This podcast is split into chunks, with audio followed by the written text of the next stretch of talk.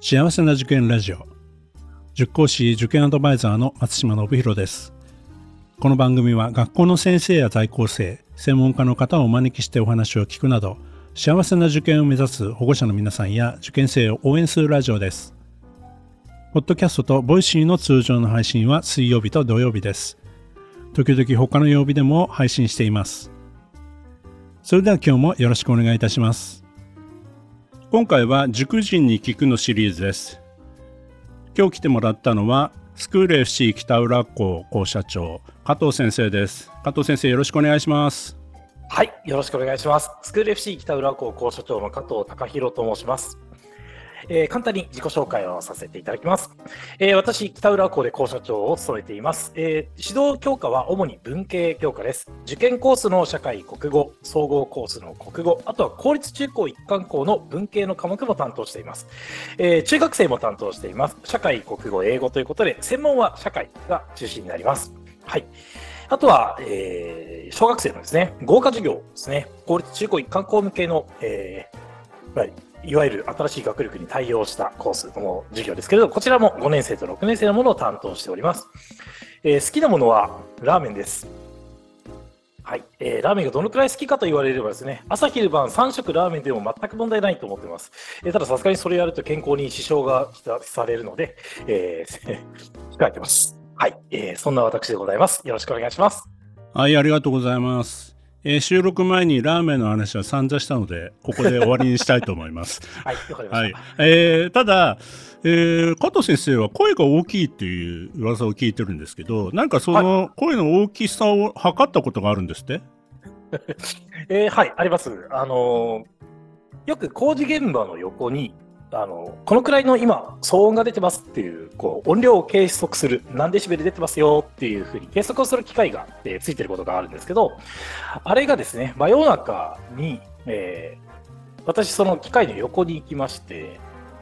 精一杯の大きな声を出したんですよ。でそしたらひゃくはちデシベルって出まして、はい、でどのくらいの大きさなのかなと思って調べたらですね、救急車の音量、サイレンの音量がひゃくじゅうデシベルですね。だから私はほぼ救急車のサイレンと同じくらいの音量が出せる人間だということが証明されたということですね。なるほど。はい、そういうことは、何かこうね、誰か人が倒れてたりとかしたときにね、はい、あの加藤さんがいれば、もう救急車と同じぐらいにこう助けてください、誰か人いますかみたいなね、救急車お願いしますみたいな、そういう声だったらもうめちゃくちゃ届くという、頼もしい存在だということですよね。はい、あ, ありがとうございます。役に立つと思います。役に立ちますね。はい、まあ、教室の中ではね、いろいろね、こうの音量は変えたりしてうまくやってると思いますけども、はい、ほどほどに、はい、子供たちもね、ずっとそのひゃく何デシベルでしたひゃくはちデシベルはきついと思いますんで、気をつけてやっていただきたいということ で, で、ね、はいはい、では早速ですけども、まずはこの塾講師になったきっかけっていうのはどういうところにあるんですか？はい、えー、と私もともと最初から塾講師になろうと思ってたわけではなくて、最初は、えー、学校の先生、高校の先生を目指してたんですね。えー、私が通ってた高校の、えー、高校さんねん生の時の担任の先生、政治経済を担当してた真島先生という先生なんですけど、まあ、この先生の授業の面白さ、そして人柄、これに、まあ、本当に惹かれましてですね、先生になりたいなって思ってたんですね。で、はい、大学在学学中から教員採用試験を受けていたんですけど、やっぱり真島先生と同じ高校の、えー、政治経済です、公民科というふうになりますけど、まあ、そこの受験をしたんですけど、当時の倍率がひゃくにじゅうさんばいとかだったんですよ。うん、はいはいはい大学受験より大変じゃんっていう風な倍率だったので、これなかなか合格がもらえなかったんですね。で、大学を卒業してからも教員採用試験を受け続けるっていう形、まあ、いわゆる教採浪人という、はい、はい、えー、状態になったんですけど、さすがに生きていくためには働かなければいけないので、えー、アルバイトしながら教採浪人として勉強を続けていくっていう風に生活をしてたんですね。で、ただそのなかなか結果出ない中で、アルバイト先の社員さん、すごくよくしていた桜井さんという方なんですけど、この桜井さんという方にこういうことをちょっとお前社員になってみたらどうじゃんみたいなことを言われて、あ、そっか、どうしようかなと思って迷った末、一度そこの会社で働いたんですね。ああ、そうなんですね。はい、うん、いろんな仕事をしました。えー、営業もしましたし、えー、新人教育の研修の担当っていうのも、これが一番長かったですかね。ごねんぐらいやりました。そこでこう大人相手ではあるんですけど、人に教える仕事っていうのができて、まあ、教えるってやっぱ楽しいなっていうのもあったんですけど、うんうん、ただやっぱり教えるってなったら子供に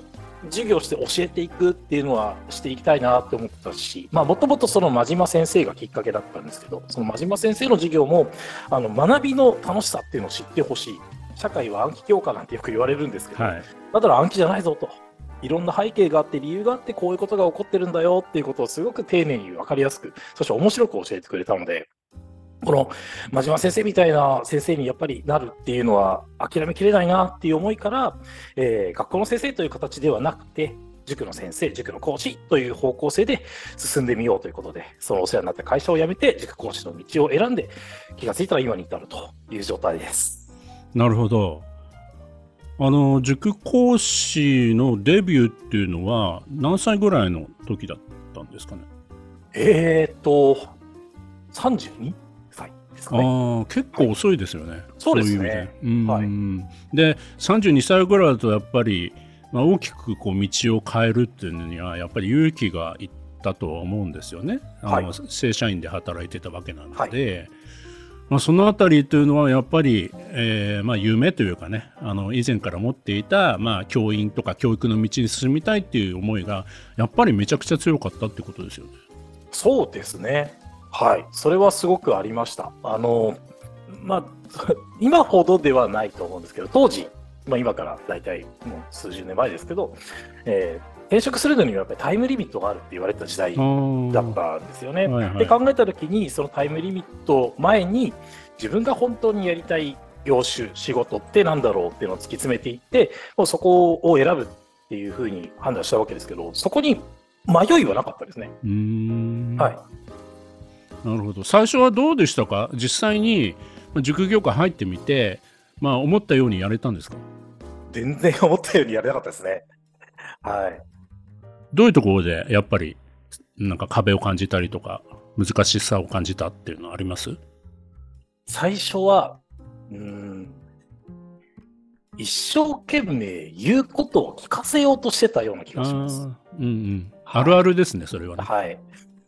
でどんどん反発されて、でうまくいかなくて、まあ、それで授業自体が成立しなくなっていくので、より厳しい口調を大きい声でで、はい、ひゃくはちデシベルがするわけですけどってなっていくと、まあ、どんどんどんどん距離が離れていくんですね、子どもたちと、うん、っていう風になってて、最初の いちにねんくらいは本当に苦労したなと。もう授業行くのが嫌だ、怖いっていう感覚がありましたね、はい、やめようとは思わなかったですか？うーん、やめようとは思わなかったですね、はい、なんか工夫してもう少しよくまあ、できるだろうという、そういったこと前向きさはあった。そうですね、はい、まあ、あとはあのどうしたらいいかっていうのを、えー、当時その上司を務めてた方に、えー、何度も聞いて、いやこうしたらいいよ、ああしたらいいよっていうのをすごくこう根節丁寧に教えてくれる方だったので、まあ、その方に教わって、あじゃあこうしてみよう、ああしてみようっていうのをこう自分なりに工夫していったっていう感じですかね。はい、今に至ってはあれですか、真島先生みたいな先生になれたなっていうのは感じてるんですか？いやー、どうですかね。真島先生は本当に知識量も語り口も、もう今の私が見ても抜群に、変な表現ですけどうまい方だったなっていうふうに思うので、まだまだ足元にも及んでないかなというのが正直なところだと思います、はい、ちなみにご健在なんですか、真島先生？はい、ご健在です、ね、えっ、ー、と昨年定年退職されたね。はい、じゃあね、一度またこう師匠に会いに行くのはいいんじゃないですか？はい授業見てもらったりとか恥ずかしいですね。だでもあの教育実習に行った時の指導教官は真島先生だったんです。ああ、なるほど、はいはいはいはい。なんて言われたんですか？いやー、なんかあのすごくカッコつけようとしてるよねって言われました、ねもう達人からするとまだまだだなと思ってたかもね。さらけ出すっていうのはなかったですね。一生懸命先生前として授業をしようとしてましたね。最初はみんなそうだからね。はい。ありがとうございます。さて、まあね、あのそうやって、えー、まあね、キャリアを積み上げてきた。で、今はね、うちの社会の専門家としてやってもらってますし、まあ、あの子社長としてもね、あのマネジメントしてもらってるわけですけども、まあ、子供たちにももうたくさんね出会ってきて、うんまあ、数々いろんなドラマやね、えー、まあなんていうのかな、思い出に残ることいっぱいあったと思いますけど、はい、まあ、この番組ではいつも、まあ、その中で一人ちょっと事例をお話しいただけませんかって言ってるんで、今回も、はい、どんなエピソード事例があるかちょっと教えてもらえますか。はい、わかりました。まあ、今松島さんもおっしゃってましたけど、もう受験を通してこう語れるエピソードって本当にもうごまんとあると言ってもいいくらい、本当に人それぞれにエピソードがあって、それぞれに背景があって、すごい印象に残ってる、もう顔と名前もしっかり覚えてるっていう状態なんですけど、今回はちょっとですね、あの受験そのものの切り口もそうなんですけど、もう少し長いスパンで見たお話をしてみたいなというふうに思います。うん、はいはい、はい、お願いします。はい、えー、卒業生の、えー、K 君という男の子のお話です。私がスクール エフシー の北浦和校に、えー、着任した時に、中学校さんねん生のはい、中学校さんねん生の子だったんですね。はい。でも、いきなり受験学年を担当するっていうことになったんですけど、えー、私、その当時の中さんの授業は、えー、社会を担当したんですね。で、最初、えー、この K 君、社会を担当して、えー、最初、地理、歴史、公民って進めていきますけど、地理の内容がどのくらい入ってるのかなっていうのを確認したらですね、よんじゅうなな都道府県のテストをやらせたらじゅうななてん。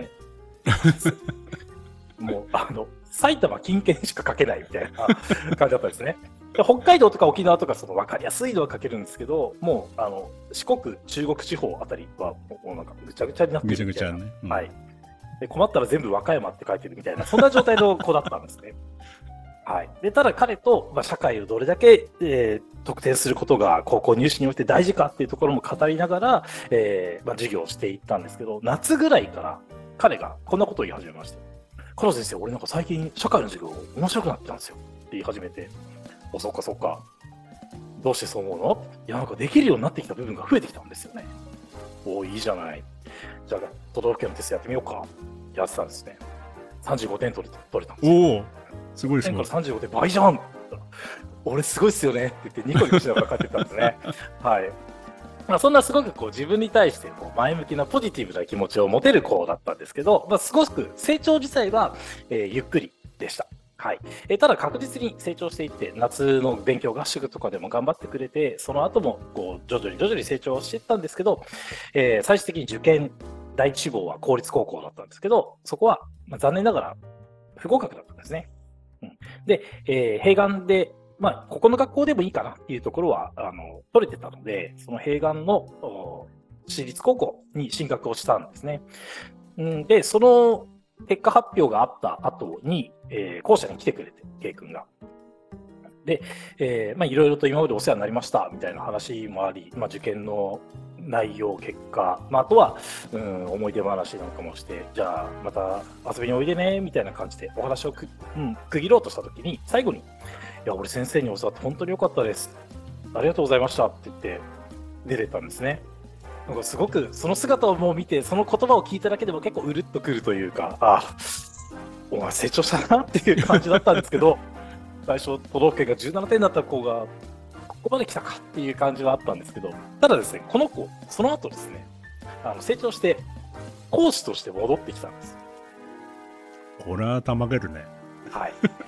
都道府県じゅうななてんだった子は講師として戻ってくるなんて、まあ正直あんまり予想はしてないじゃないですか。うん、そうですね。で、戻ってきて、お、そっか、もう背も随分高くなって、中さんの時は私と目線が同じくらいだったんですけれども、もう、その、講師として戻ってきた時には、ひゃくはちじゅっセンチぐらいです。私ひゃくろくじゅうななセンチなので、はい、もう全然私見上げる感じで喋ってたんですけど、まあ、体つきも大きくなって、顔つきもシュッと大人の男になった感じで帰ってですね、あ、成長したら、ただ見た目だけじゃなかったんですね。いや、俺先生のところで働きたいっすって言って帰ってきてくれて、で子供たちに接する時の姿勢とかが、こう自分がその時に感じてた、こうしたらよかった、ああしたらよかった、こうして欲しかったみたいなことをちゃんと踏まえて、言葉かけができる。特にこうこちらから何かを指導したっていうことはないんですけど、最初からそのスタンスで来たんですよね。この子がこういう風になって帰ってきてくれるんだなっていうのがすごく嬉しかったなっていう風に思って、今回はエピソードとして取り上げてみました。なるほど、はい、それはめちゃくちゃ嬉しい話です、ね、いや嬉しいですよ、はい、なんかそのあたりもうちょっと本人に聞いてみたことないんですか？なんかいざこういう話しようとすると気恥ずかしいみたいですね。いや俺そんなこと言いましたっけみたいな感じでなんかはぐらかされました。加藤先生の背中を見てたんです見てたんですみたいな話じゃないんですかね。なんですかね。でも面と向かって言うとなんか恥ずかしいんでしょうね。、うん、えちなみに何の何の教科を教えたんですか彼は？えっとですね今は、えー、と小学生担当してもらってるんですけど、基本的にはあの算数とか、うん、国語とかですね、はい、社会もやってみたらっていう話をしたんですけどいや都道府県全部俺言えないんでその時のことは若干こうあのはいお残ってるみたいですね。覚えてるな。覚えてるみたいです、はい、でもなんか勉強に対する前向きさをそこで、まあ、得られたっていうか、うんうんうん、やればできるんだなっていうか、まあ、そういう気持ちになれたそのなんかきっかけだったのかもしれないですよね。そうであったら嬉しいですね、うん、はい。きっとねあのこれまた同じ話に戻っちゃいますけど、はい、真島先生も加藤さんが加藤先生がこうやって教壇に立ってることを嬉しく思ってると思うんですよね。はい、なんかそこはなんか重なる部分がありますね。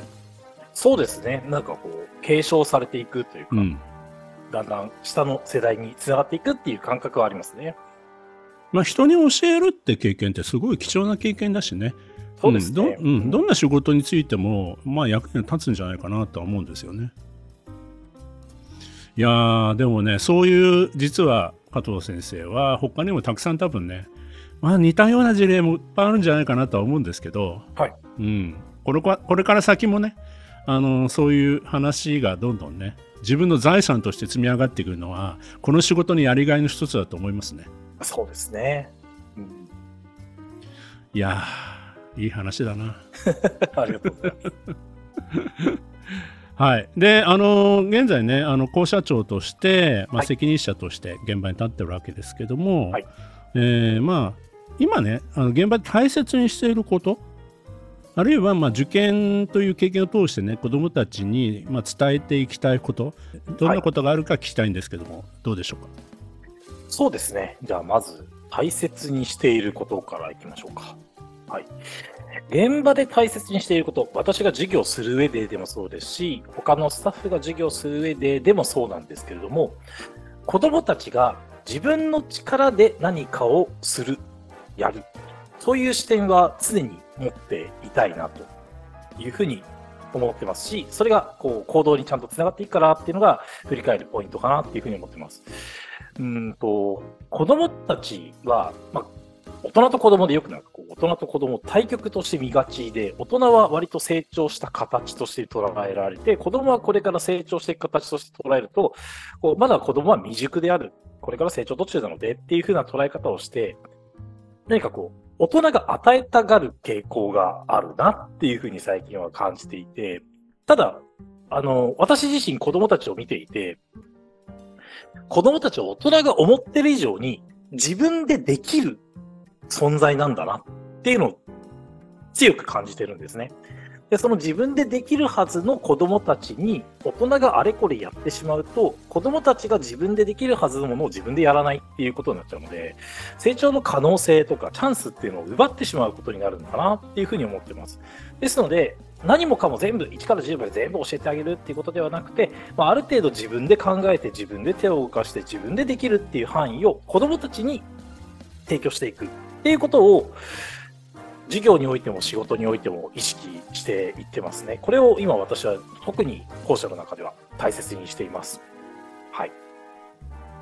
あの私なんかもあの大人っていうのは子どもの進化系ではないっていうふうに思っていて、うんうんうん、もしかしたら